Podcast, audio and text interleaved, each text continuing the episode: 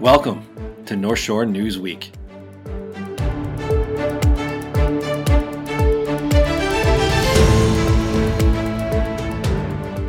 Hello, hello, North Shore, and welcome to another edition of North Shore News Week, um, the weekly podcast that catches you up on all the week that was in North Shore news. Uh, we cover the New Trier Township, and we are Martin Carlino and Joe Coughlin, two of the co-founders of the Record Shore.org, your friendly neighborhood nonprofit news website. Um, as just mentioned, we are nonprofit, so all these stories are done, um, are completed thanks to you and your funding of our efforts so far. Thank you for everything we're about to mention here and more. Go to the recordnorthshore.org to check out the full stories. But for now, we're going to give you a brief recap of the week that was with uh, three segments. First, our lead story. Second, we're going to go up and down the shore and try to touch on every community we cover from Glencoe to Wilmette. And third, our featured feature. And we have a special one for you this week. So please hang on. And first, we're going to start with our lead story. And you're not talking community news in a calendar year without talking about leaf blowers. And we have the latest for you here on the North Shore.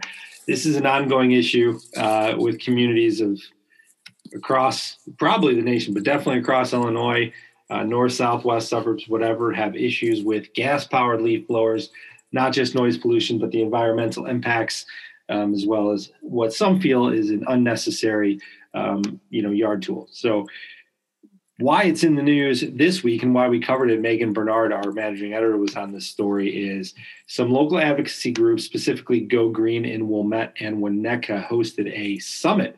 That's right, a leaf blower summit um, virtually on April 9th for uh, suburban Chicago communities to collaborate, to establish um, some language, some enforcement um, policies or ideas around ordinance because um, specifically here in the North Shore and many communities, do have ordinance banning gas powered leaf blowers. Wilmette has one, Winnetka has one. These are seasonal ordinances. Glencoe has one. Um, and uh, the only town that doesn't in New Trier Township directly is Northfield. Um, but enforcement is an issue, and you're seeing a lot of lawn companies or maintenance companies, landscaping companies who use them as they work on people's lawns. Um, those seem to be the major um, offenders of this ban. So they gathered, they talked about it, they talked about what they can do. Um, it's a pretty comprehensive story by Megan about what's going on right now. Um, why leaf blowers are potentially dangerous, um, what the other side is saying about why they feel they can should be able to use them. Um, the hour long event, uh, the Leaf Blower Summit, featured uh, village policymakers, police chiefs, um, Go Green Wilmette, other sustainability groups, um, as well as uh, Illinois Senator Laura Fine, who covers the area um, as a as a state senator. So, pretty good stuff here. Um, basically, they're looking for ways to enforce this policy in Wilmette. Um, Senta Plunkett, who's uh, the uh, village president elect, actually said that they're looking into hiring a um, a code enforcement officer specifically for this issue, as they're getting many complaints about it. Um, citations would range 75 bucks up to $750 with a court appearance. So these are hefty fines. They're really trying to do it. Um, the village of Northfield is the one outlier. They are pretty pretty staunchly against the idea of a ban on leaf blowers. They just don't feel it's necessary in their town. So that is um, the latest, and it's a very um, topical because of the summit as well as the season. Um, springtime, as you know, um, a lot of landscaping are are pretty hard at work clearing these yards um, of a lot of maintenance work. So leaf blowers back in the news. Community News Pinnacle, as Joe said right there. Uh, Megan details everything Joe just went over and much more in her story. So um, take a look. It's our, our, lead story on our website here um, as we're recording this. So uh, head on over to our website and, and, check out all the details included in that story. Uh, as Joe mentioned, some real interesting uh, information from incoming Wilmette Village President Senta Plunkett uh, on how Wilmette is planning to address the issue moving forward. So uh, interesting local community news right here, folks. Absolutely. Take a read. So, um, we're going to move on to our second segment. That was lead story. We're moving on to up and down the shore, um, where we try to touch on every community we cover. We're going to start in Glencoe, where uh, sounds like a pretty exciting news, but they're keeping it uh, keeping it pretty close to the vest here. Concert season might be back on here, guys. And we got the first bit of news related to that at the last Glencoe Village Board meeting when officials said that a big name talent and follow up questions by the record um, regarding more information about this potential talent were. Um, not returned or or not uh, not more more information was not provided to those questions, so we don't know anything other than uh, what was described as a big name talent. But that talent um, is could be having a concert in downtown Glencoe uh, the weekend of Labor Day weekend, so the Saturday of that weekend, Saturday, September 4th. Um, and according to village officials in Glencoe, that concert could bring as many as 2,500 people to downtown Glencoe. Um, so, right now, the plan is to hold that concert in the Temple Court parking lot, which right outside the uh, the downtown area there in Glencoe. Um, and very very preliminary information right now. Obviously as we're still about five or five or so months away from this happening but um, we've got some details up on some preliminary details i should say up on the story on our website. Um, but officials are planning with the expectation that if this concert were to move forward the state of illinois would be in the governor's bridge phase uh, which he recently announced last month, is as a new part of the state of Illinois' reopening plan. And that bridge phase would allow uh, outdoor gatherings of that size, of the 2,000 to 2,500 size, which is the size that officials are planning for for this concert. Um, we don't know uh, exactly which uh, local family foundation is planning to put it on, but we are able to confirm that it is a, a, family foundation who is planning to put this concert on. And as I mentioned, with a big name talent. So uh, we expect more information will start coming about, coming out about this uh, in the very near future, and we'll stay on it. But some very exciting news about what could be the largest uh, gathering uh, certainly in Glencoe, but uh, in our coverage area since the onset of the COVID 19 pandemic in March of 2020. So, uh, possibly some, some light at the end of the tunnel here as our vaccine numbers continue to go up and hopefully the spread of COVID 19 continues to decrease. Yeah, it's pretty cool, Marty. I'm going to put you on the spot. We're going to hold you to this guess. Who do you think it is? I'm thinking I might go with Louis the Child here, Joe, as my okay. guess. Uh, I think it's uh, that's an act that has some some ties to the area, obviously, and has been known to uh, to want to give back to the community. So I think that's going to be my guess. Do you have an official guess here, Joe? An unofficial official guess? Louis the Child is a very good guess. Um, off the top of my head, let's just go with. Uh, I think they're going to bring Nickelback to town. That's my, that's my official. um, so that's Glencoe. Actually, Marty, you might have one more you want to touch on. Let's touch on one more Glencoe story because it's a good story this week. Yeah, we've got a two for one in Glencoe, as you mentioned this week, Joe. And um, a Glencoe applicant is seeking a zoning change to demolish the property at 538 Green Bay Road and construct a six unit multifamily building. So, um, the way it works in Glencoe under Glencoe's village code is that uh, the first step in the process for a zoning change of this caliber is that Glencoe's village board must first hear preliminary details about the proposal, then they must send it to Glencoe Zoning Commission. So we are right now in the first step of this process. And Glencoe's Village Board heard the case, preliminary information on the proposal at its last meeting, and has now referred it to the Zoning Commission for a public hearing.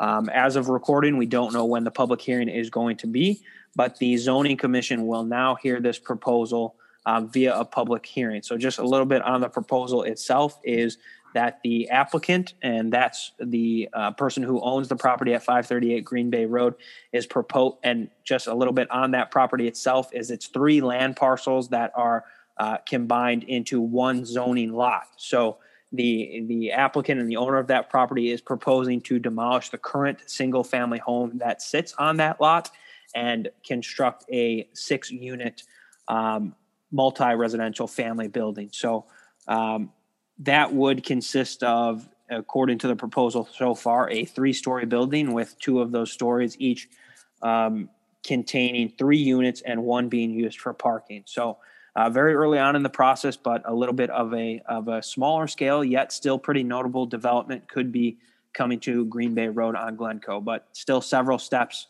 As I mentioned, the zoning commission will need to hear it. Then it will need to have an appearance review um, by the plan commission, and then the village board will have to weigh in on a final determination as well. But a uh, little bit of uh, of exciting news here. Big news week for for Glencoe here. Yeah, anytime you bring a um, a possible um, residential building to uh, Glencoe, it's a big deal. Um, skipping down over um, one town down the lakefront, taking a stroll along the shoreline to Winnetka. Um, we got some beach plans, um, just an update, but a pretty substantial one on the land swap agreement that may combine to, uh, well, that will combine two big Winnetka beaches.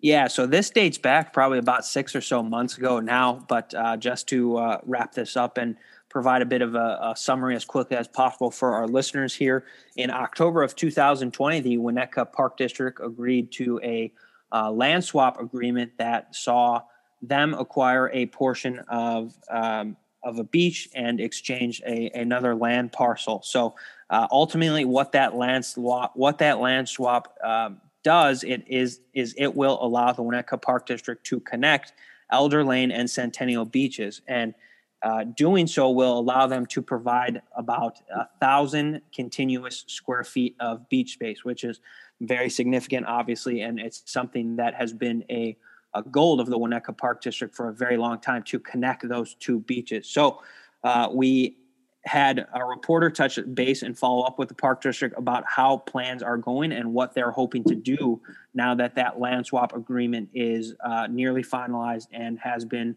uh, in the works and has uh, really taken shape since it was first preliminary agreed to uh, back in 2020. So right now, according to the park district, plans for the two beaches are currently in the design phase, and they're hoping to be finalized within the next couple of months. But uh, the park district will once those plans are finalized will apply for a permit from the illinois department of natural, natural resources to modify its lakefront land uh, and then once that permit pro- once that is filed that permit process could take anywhere from six months to two years so uh, could be the, the extent of, of what we'll be waiting for further information will depend on how long that permit process takes place. And the the main goal is with related to some of the work that the park district is hoping to do is shoreline protection me- measures um, similar to, to what they've been doing at lloyd beach another uh, beach in winnetka as well. So uh, the the bluffs at elder lane beach uh, have already started and will continue to erode if action uh, is not taken in a, a very very timely manner because of fluctuating water levels and, and recent storm events and uh, and those types of things that are accelerating the erosion process. So it is uh, very crucial that the Winnetka Park District is uh, is taking this action as quickly as possible because time is of the essence with these matters. So. Uh, we have all the details up on our site in that story, and I uh, urge you to check it out if you're looking for a little more information. But we've got the uh, the preliminary plans that the park district is hoping to move forward with now that that land swap agreement is uh, is coming along further here. Yeah, and that site's the recordnorthshore.org. So check out uh, details on that. It's a pretty um, complex story, but uh, we got all the all the goods for you there. Um, going to go west a little bit off from the lake and talk about um, Northfield, specifically the New campus in Northfield and their constant um, vaccine clinics, I should say regular vaccine clinics. Um, they held another one this week, um, but this time demand wasn't so high, Mark. Yeah, so this is the first one that uh, the first vaccine clinic that's been held at New Trier's Northfield campus, to our knowledge, that has not um, filled up all the appointment availables. And uh, we were able to catch up with Wilmette Village Manager Mike Mike Braiman to get some information about that. And according to him, there were approximately 900 appointments for this clinic available. Um, and as of us recording this, there were still appointments available. And that clinic was taking place today, Wednesday, April 28th. Um, that was about the same number of appointments that were available at a clinic that took place last week at the Northfield campus. And that clinic did fill up, according to uh, officials. And then two weeks ago, which was the first clinic for um, anyone age 16 and over. And uh, it was it did not require residency in the township. It could be from residency anywhere in the state. That clinic filled up in about 30 minutes. So um, you know, as we we start to see more vaccination opportunities become available, we're starting to see, um, you know less and less of these appointments being filled and, and these slots taken up. So um, another interesting stat that that village manager Braiman pointed out to us is, uh, according to him, so far approximately 70% of Wilmette residents have received at least one dose of a COVID 19 vaccine. So that is a very high number and a number that exceeds the county, uh, the Cook County average. And if I'm not mistaken, I believe the Cook County average is somewhere uh, a little over 50% of Cook County residents have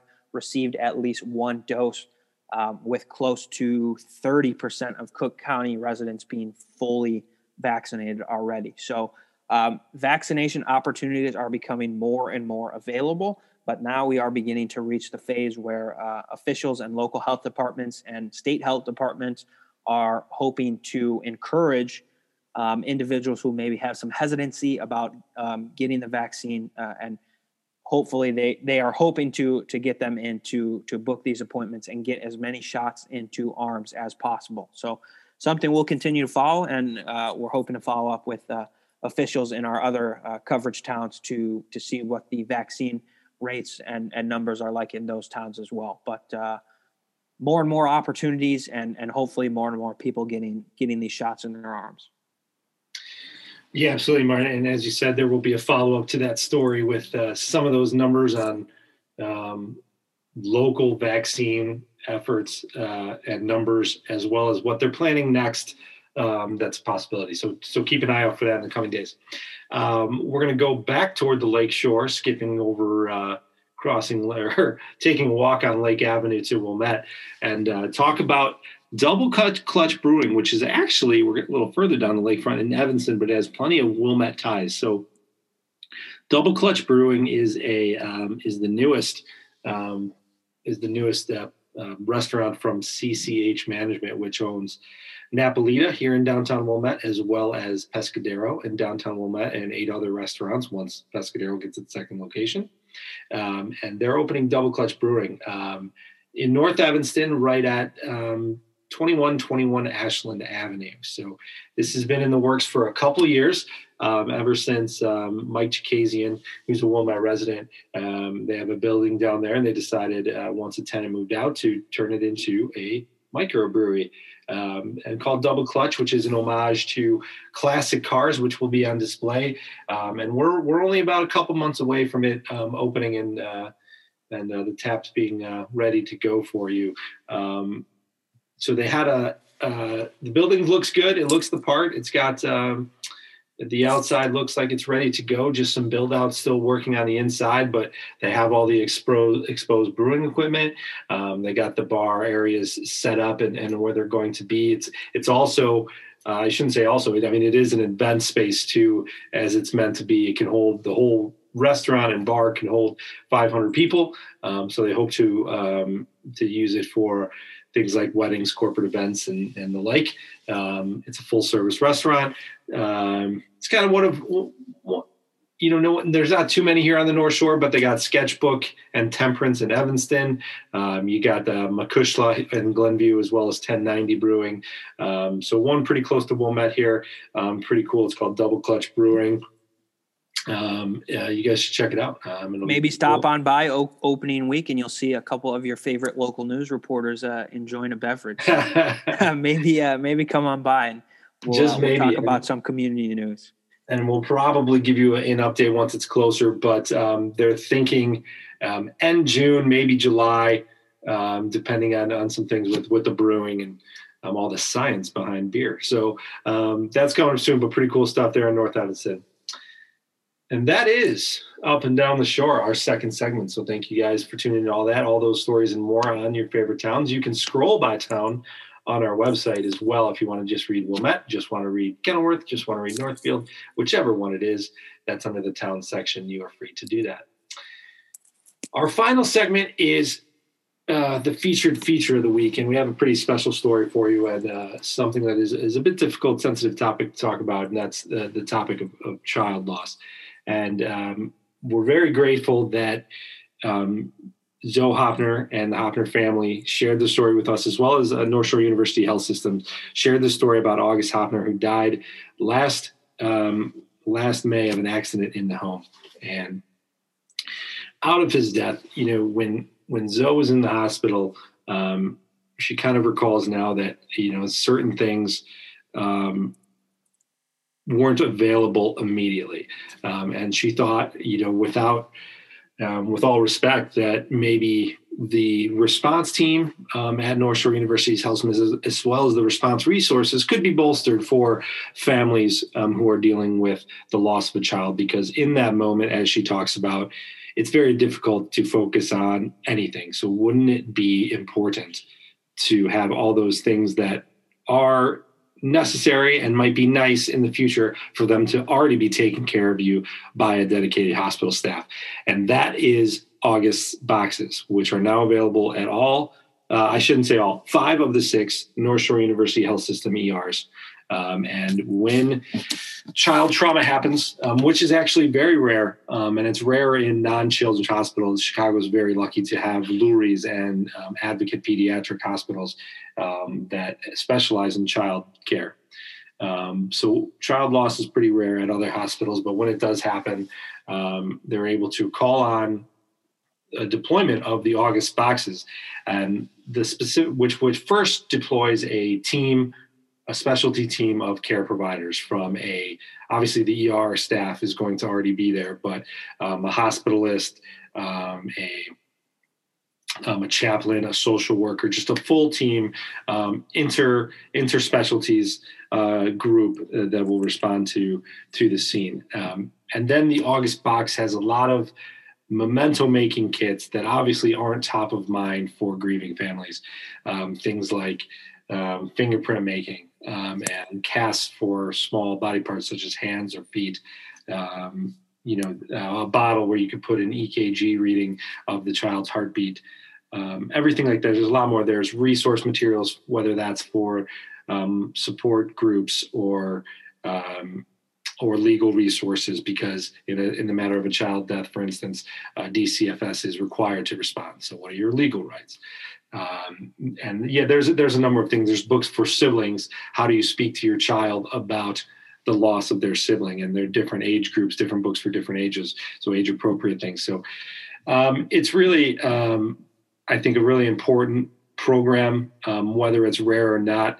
Um, it's something that uh, the North Shore University team is very hot, very proud of, and I think Zoe is as well. That her son's legacy, that August legacy, will live on in in this system um, at North Shore University Health Systems and with the name August Boxes. So they do they are raising money. They are looking to even bolster it even more.